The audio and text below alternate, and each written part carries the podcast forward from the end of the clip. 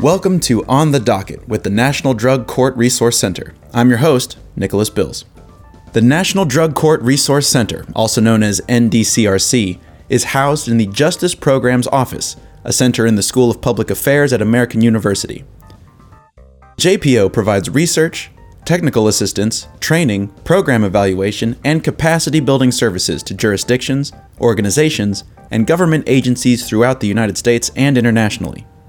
The National Drug Court Resource Center is part of the Bureau of Justice Assistance at the U.S. Department of Justice's Drug Court Initiative. NDCRC is the go to place for treatment court practitioners to access a wide variety of resources to make their programs as effective as possible. The ideas and thoughts expressed in this podcast do not directly reflect those of JPO, American University, the Bureau of Justice Assistance, or the Department of Justice. In this three part podcast series titled Color in the Court, exploring the racial and ethnic disparities in treatment courts, we will talk with guests who are experts on racial and ethnic disparities in the wider criminal justice system and in treatment courts. We'll discuss solutions to address racial and ethnic disparities in courts, and we'll hear from a criminal justice team in Mecklenburg County, North Carolina, who implemented plans and strategies to make their treatment courts more racially and ethnically equitable. Today's episode will focus on how racial and ethnic disparities have been created and perpetuated in the criminal justice system, including in treatment courts. There is a plethora of research that states people of color are more likely to be arrested, remanded into custody, and given harsher sentences compared to their white counterparts. This differential treatment leads to racial and ethnic disparities in the criminal justice system. We're now joined by Professor Angela Davis from American University's Washington College of Law. Professor Davis studies criminal law and procedure with a focus on prosecutorial power and racism in the criminal justice system.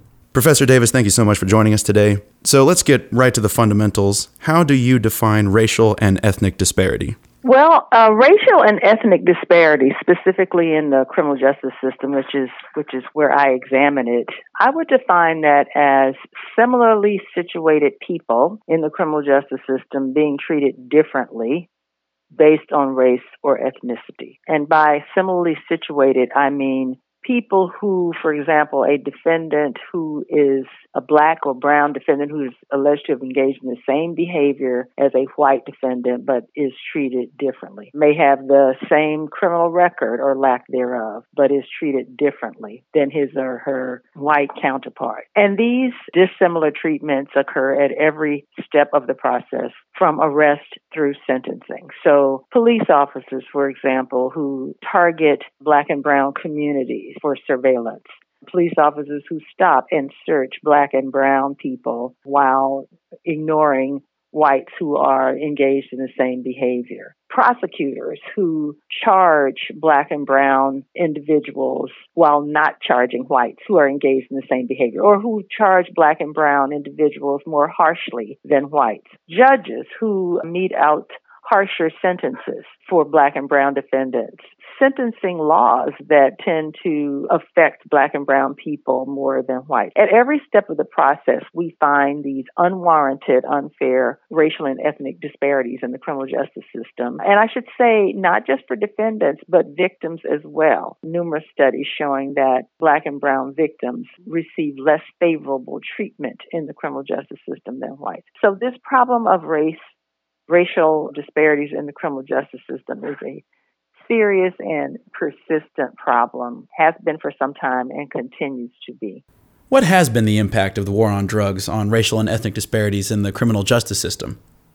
So, you know, the war on drugs, which occurred some time ago and really does continue in some form today, you know, first of all, really harsh sentencing laws passed on both the state and federal level and sort of a mandate really to law enforcement to to go out and arrest our way out of what is really most most believed to be a public health problem. And so we have police departments targeting primarily African American communities and with time both African American and Latino communities. And so even though statistics show that African Americans do not use drugs in any greater quantity than whites, that's where law enforcement has focused, that is, on black and brown communities. And so we had police officers really just going out into those communities, stopping and searching African Americans. And the majority, by the way, of people that they stop and search, they did not find drugs on. So most recently, there was a case in New York. There was actually a lawsuit filed in, in New York by the Center for Constitutional Rights called Floyd versus New York, where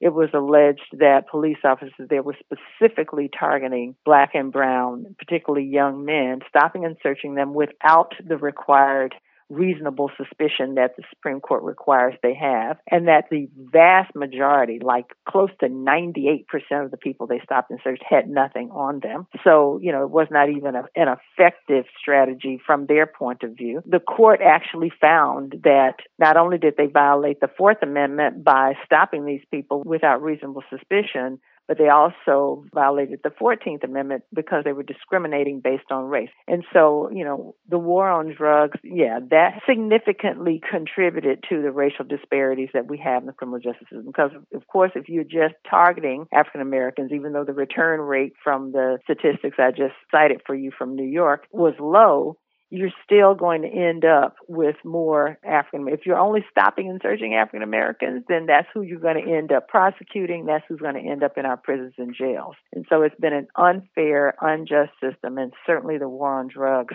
really contributed to a lot to the racial disparities that we see in our system today. Although it's not just with drug offenses, but certainly the war on drugs was really significantly contributed to these disparities. And and I should add, if the trends continue according to the Sentencing Project, one of every three Black American males born today can expect to go to prison in his lifetime, as can one of every six Latino males compared to one in every 17 white males. So those statistics show you just how stark the problem is. Yeah, it's you can't get much more can't get much more demonstrative than that. Professor Davis, thank you so much for coming by and uh, providing your your insight and providing the crucial context upon which all of the future episodes of the podcast will be built. Sure, my pleasure. In the late 1980s, there was the introduction of the first treatment court. At the time, part of the argument was that treatment courts could reduce racial and ethnic disparities. Unfortunately, treatment courts have also experienced racial and ethnic disparities in program outcomes where, for example, minorities graduate programs at a lesser rate than their white counterparts. To help us unpack this occurrence, we're now joined by Dr. Danerbek Yanku. So let's get down to the very beginning and just define what is a treatment court? Sure. Well, a treatment court really it reflects an umbrella of what's been also called problem solving courts, which as you mentioned began in the late 1980s with drug treatment courts. There was a recognition that you can't keep putting people in prison and punishing them when they have a substance use disorder. And so drug courts were started. And over the years, as the model has become more widespread and adopted, it was recognized there's other kind of problems that also could be put under this umbrella. Things like domestic violence, prostitution, mental health issues that are for people involved in the justice system. But in essence, a treatment court is a court program that includes a number of components. It includes a, a team of staff, professional staff a judge, probation officer, treatment provider, and others who work with individuals involved in the justice system because they have a substance use disorder that is part of their offending behavior. And it, there's usually special dockets where a group of individuals who are all going through the program appear before the judge and they're held accountable for their actions. They're mandated to go into treatment while they're in the program, which can involve both group treatment interventions, individual counseling sessions. It can include some evidence based programs to address criminal thinking behavior as well as other aspects of their substance use disorder. And also, many times, these individuals who are in this kind of a program have other problems in their life that make it hard for them to function well in society. For example, they may have a low le- level of education, they may have had very few employment experiences. So while they're in the treatment court, they also get support and assistance for other kinds of needs that they may have. And a typical program lasts about 18 months. It starts out very intense, where practically every day of the week you're going in to get some kind of a service. You're also being monitored for substance use through what they call urine analysis testing that happens about three times a week. And then you report to the judge at this special during a special docket and the team's there to support you and also hold you accountable for your behavior. So, for example, if over the last week you've had evidence that you've been using, the judge may give you sanctions. You know, such as jail time or some kind of other response to your behavior. It's all very much behavioral response based with both incentives and sanctions. And if you're doing well, doing complying with all the program requirements, they start to ease back on the amount of time you have to be involved in treatment sessions, going to court and such. Until eventually they you've demonstrated that you can maintain your sobriety once you leave the program and that you're on a pathway to being successful out in society.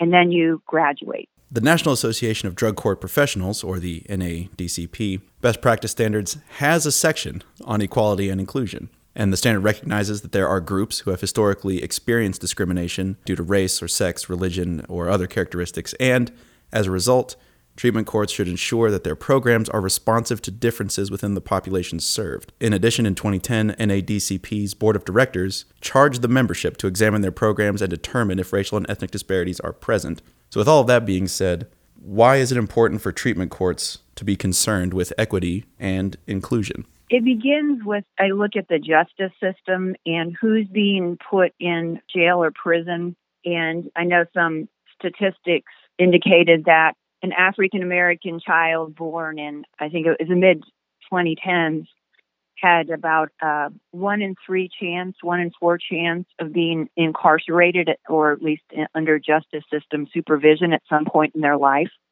And treatment courts were designed to be a diversion program to keep people out of prison or jail. And what has happened over time is they've been, while they've been very successful, it's often been with the success has been experienced with white males who get into the programs at higher rates and who then, when they're in the programs, tend to successfully complete them at higher rates. And for a long time, no one was looking at this. You, there's still a lot of programs around the country, and if you ask them, well, is there a difference between African American and Caucasian and maybe Hispanic graduation rates? They'll say, we don't know. We don't track that data. And so the first thing that courts are learning to do is to start to actually track data based on race and ethnicity on their populations to see who's getting in their programs compared to who's going to jail or prison among people who might be eligible for the program and then and then how are they doing once they get in the program. Originally the this initiative was designed to raise awareness but then also to hold courts accountable when they became aware there were differences in who was getting in and, and who made it through. And so that's where it starts this recognition that the intent of the program was to divert people from jail or prison, but that in fact what's been shown through statistics is that it's a differential experience based on race and ethnicity. To recognize not only the race and ethnicity of people, but we're also, as our society gets more diverse, and we're starting to ask more questions about things like sexual identity, gender identity, other characteristics. So we're starting to do that now with other groups too. So, speaking of your experience uh, with collecting information, in the late 90s, you conducted research on treatment courts in Missouri, which revealed that treatment court participants had lower recidivism rates than individuals under traditional community supervision. But later, you re examined the data and noticed that there are some racial and ethnic disparities. Uh, ethnic minorities were graduating from the program at a lesser rate than white folks. In this instance, why was there a lower graduation rate for people of color? Well, you know, once again, is we know what we know because we collect data on it. In in that study that we did in the late 90s, we went through paper files of literally thousands of individuals who'd been through Missouri's treatment court and, and extracted information that's not normally collected in now in, in a lot of administrative databases. So we could identify things like community socioeconomic status, that is the context in which someone lived. And we found that that helped explain why there was a difference between races because people of color tended to live in communities, uh, neighborhoods of lower socioeconomic status. We also found that it's very common across multiple studies now showing that education and or employment makes a difference in who graduates and who doesn't. That if you have a higher level of education and in particular if you have more of an employment experience that you're more likely to graduate from a treatment court So those were, and then also being male was another factor. But in terms of lower graduation rates for people of color, there's probably other things that have never really been looked at too much in administrative data sets that are commonly collected by the courts. The things we're starting to recognize now are historical trauma, which for a long time wasn't being addressed in treatment court programs, and so people weren't doing as well. Or another requirement in the past has been knowing that employment will help you do better in the program because of the structure of your life. When you have a job, the kind of status it brings you other things, it would be important to make sure that participants had a job. Well, what was often happening, especially for African Americans in their neighborhoods, the kind of jobs they could get were in fast food so they, they, that was not a very appealing kind of job, frankly, over the long term. And so it's being recognized now that we need to do more to help bridge over to a, some kind of career pathway for people from the very start of the program to give them some hope in it to help them overcome some of the historical challenges that they face being a person of color. Another factor that's associated with the lower graduation rates for people of color is age a lot of the African American participants, especially the men, tended to be what we would call emerging adults, 17 to 25 years old. And that's a group that's historically really hard to engage and retain in any kind of a treatment program. They're, just, they're at a point in their life where their brains are not fully developed. They don't necessarily have a long term view of the benefits of following a different pathway. And so it's been hard to eh, engage and retain them. And that's something, and that lower age group has also had lower graduation rates, and you see a lot of African Americans in that group. All right. Well, thanks again for coming by, and good luck with all of your with all of your future endeavors. Thank you very much. It was a pleasure talking to you today. I appreciate the attention to the issue. Now, Professor Gallagher, you have been a partner with the Justice Programs Office for the past several years, and we are grateful for your contributions as an RED Program Assessment Tool Working Committee member. Now, you've conducted research on racial and ethnic disparity in treatment courts and have written several papers on the topic. Can you briefly describe differences in the way people of color are treated in the treatment courts compared to their white counterparts? Yes, Nicholas, I'd, I'd, be happy to. And I'd like to thank you and American University for having me on the podcast. The title of this article is Comparing and Contrasting White and African American participants' lived experiences in drug court. It was published in the Journal of Ethnicity and Criminal Justice. And as suggested in the title, we compared and contrasted white participants and African American participants' thoughts, opinions, and experiences in drug court. To get to the answer to your question about the differences, there were some noticeable differences between the two populations. First, white participants the two themes to emerge from their data, their experiences, were time management, and then the second theme was titled total abstinence. White participants reported difficulties and challenges with time management in drug court. Specifically, they talked about it was difficult to manage all the responsibilities of drug court with the many other responsibilities they have in their life. Logically, it makes sense if someone's drug testing two to three times a week, they have to do a status hearing with the judge weekly, maybe go to treatment one to three times a week. That can be difficult to balance all of the drug court or treatment court requirements with their life, employment, family life, etc. So that was one finding that was specific to white participants. Now, in no way would we say that that would not be applicable to other races and ethnicities. I think time management is probably a challenge for all participants, but that was one of the most significant themes and comments that white participants made. And then the other theme that was unique to white participants we titled total abstinence. And this was interesting because we know that, again, in some drug courts and some treatment courts, it's not universal, that white participants tend to have better outcomes related to graduation than, say, their African American counterparts. But these participants in this study reported that they were abstaining from their drug of choice, but were still using alcohol. And this was the majority of white participants reported still using alcohol while in drug court. Now, when we compare that to African American participants, the two themes that they have were not even related to the drug court. They were specific to the quality of addiction counseling that they received. So the first theme was individualized treatment needs were not being met. And this is again from African American participants' experiences. The majority of African American participants were dissatisfied with the quality of addiction counseling they received. And they felt that because of the strong focus on Alcoholics Anonymous and Narcotics Anonymous in treatment, they were not able to address some of the issues that may have been associated with their drug use. So, in comparing and contrasting white and African American participants' experiences in drug court in this particular study, white participants were more focused on drug court programming, issues related to time management, and then they were very candid and honest about their use of alcohol in the program. They saw it as non problematic, the use of alcohol for the most part, but it is non compliant with the drug court model. African American participants had favorable views towards the drug court program. Their biggest critiques were related to the quality of treatment they received for their substance use disorders, specifically not receiving individualized treatment. They thought their treatment was too heavily focused on Alcoholics Anonymous and Narcotics Anonymous norms, and consistently throughout the individual interviews, African American participants reported they felt that they were coerced into labeling themselves an addict or alcoholic. We labeled that as culturally incompetent labeling. They saw that as not valuable, they saw it as stigmatizing and labeling, and they were dissatisfied with that expectation and that norm in addiction counseling.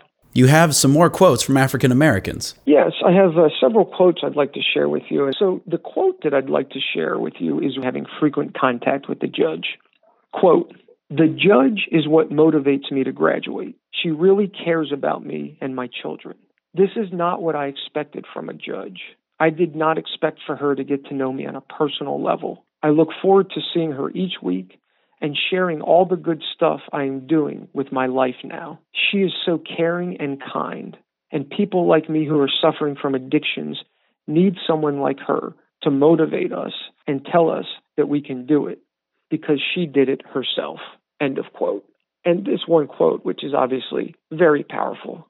I mean, this is an African American man or woman in the criminal justice system speaking so favorably about a criminal justice professional, a judge. And this is consistent with the drug court and the treatment court model, treating participants with compassion, understanding, and respect, and approaching their treatment in a non adversarial manner. The second and third themes, though, are related to the critiques of the substance abuse counselors or the agencies where they get addiction counseling. And this goes back, there's a trend, again, in my research, where African American participants have wonderful things to say about drug court and programming. Their biggest critiques are about counseling. The second theme is an uneasy relationship exists between African Americans and treatment providers. And I'll read a quote for you to conceptualize this theme. Quote, I relapsed once while in drug court, but the judge didn't know about it because they didn't pick it up on the drop urine drug screen. But it wasn't something I wanted to do, so I discussed it in group. Our counselors always talk about being honest, and honesty is the key to recovery and nonsense like that. So I went to group, was honest about my relapse, and then the counselor called my case manager, snitched on me, and I went to jail. Honesty is not part of my recovery, and I can speak for all of us. All we do is lie to the counselors and tell them what they want to hear because no one wants to go to jail. End of quote. This topic, I think, is really important and something we need to start having a discussion on in the treatment court world. It's something we need to start talking about at webinars and trainings and conferences the sharing of information. And this participant talked about going to group, an addiction counseling group, and being open and honest about his or her relapse on a particular drug. And then the counselor called the drug court, perhaps the case manager, judge, probation officer, and shared that information with them. This theme is unique to African American participants. And when I say it's unique to them, of course, this challenge can be for any race and ethnicities that treatment courts serve. It is unique in my research that white participants have not consistently shared this as a problem. In the treatment court model, drug courts in particular, there seems to be an over reliance on mandating, requiring participants to attend AA or NA meetings. And my research has found that that is not best practices, particularly in serving African American participants, because African American participants said, we need a recovery support system. Sometimes we find little value in AA or NA meetings, but we find tremendous value in natural supports in our life. Here's the key the men and women that I work with in addiction counseling, I encourage them to go to a meeting and determine for themselves if that will be part of their support system, as compared to me saying, you must go. Even in the criminal justice system, those that are court ordered or not court ordered to treatment, always the men and women that I treat in addiction counseling, they are the experts of their own life, not me. I may have suggestions. I will support them in their path to recovery. They are the expert of their own life. They know what is best for them. This quote is from an African American participant in a Texas drug court. Quote, in my culture, you don't talk about your personal problems in public. At these AA and NA meetings, these people are talking about how they were abused as a child and how they tried to kill themselves. I can't relate. I have problems, but I don't share them there. I share them with my family. End of quote. You can see in this quote this African American man or woman in the Texas drug court talked openly and directly about in my culture, we don't, as they say, air our dirty laundry in public. Now, in no way would we generalize that back to all African Americans. Of course not, we wouldn't. We do generalize it back to the African Americans in my studies. We can generalize the findings back to African Americans in the research that I have done, not as African Americans as a whole. All right, Dr. Gallagher. So you are in Indiana and the Indiana treatment courts conduct mandatory program evaluation every few years. So, uh, in your research, when the evaluations have identified racial and ethnic disparities in treatment courts, what are some of the solutions that courts have implemented to make their programs more equitable? They should complete program evaluations on a regular basis, utilize the RED program assessment tool offered through American University, not mandate Alcoholics Anonymous or Narcotics Anonymous meetings, yet encourage the use of a natural recovery support system. Refer participants to treatment providers who are truly doing evidence based interventions and can prove that claim. They're doing culturally informed interventions, such as Oaklawn, the community mental health center in my community. We have a group, it is a specialized group for African Americans who have experienced trauma and also have substance use disorders to provide individualized treatment. And that comes from the lens of saying the clients are the experts of their own lives. Always, even if they're involved in the criminal justice system, they are the experts of their own lives, not us. And we want to hear their views on recovery support systems. And then the last recommendation is to invite employers to join the treatment court team. Research has shown, I have seen success firsthand in my community that these five interventions are key in addressing racial disparities in outcomes and in best serving racial and ethnic minorities in treatment courts. Dr. Gallagher, thank you so much for your time and for sharing all the fruits of your, your research uh, and endeavors. And uh, good luck in all of your all of your future endeavors as well, all of your future research. It sounds like you have a long road ahead of you, and we all appreciate you taking the time to walk that road and take us along the path with you. You're very welcome and thank you. This was a great time, great conversation. We've heard from the experts in the field of racial and ethnic disparity, specifically within treatment courts. It's clear from their answers that the existence of racial and ethnic disparity in both the criminal justice system at large and treatment courts is an undeniable barrier to equitable outcomes for all who are justice involved in the United States. With the scene set of how and why racial and ethnic disparities occur and an understanding of the effects that these disparities have on participants in treatment courts, our next episode will focus on solutions to address racial and ethnic disparities in the treatment courts. To learn more about the Racial and Ethnic Disparities Tool, visit redtool.org. You can also visit the Justice Programs Office website at www.american.edu/spa/jpo. To learn more about the National Drug Court Resource Center, visit www.ndcrc.org.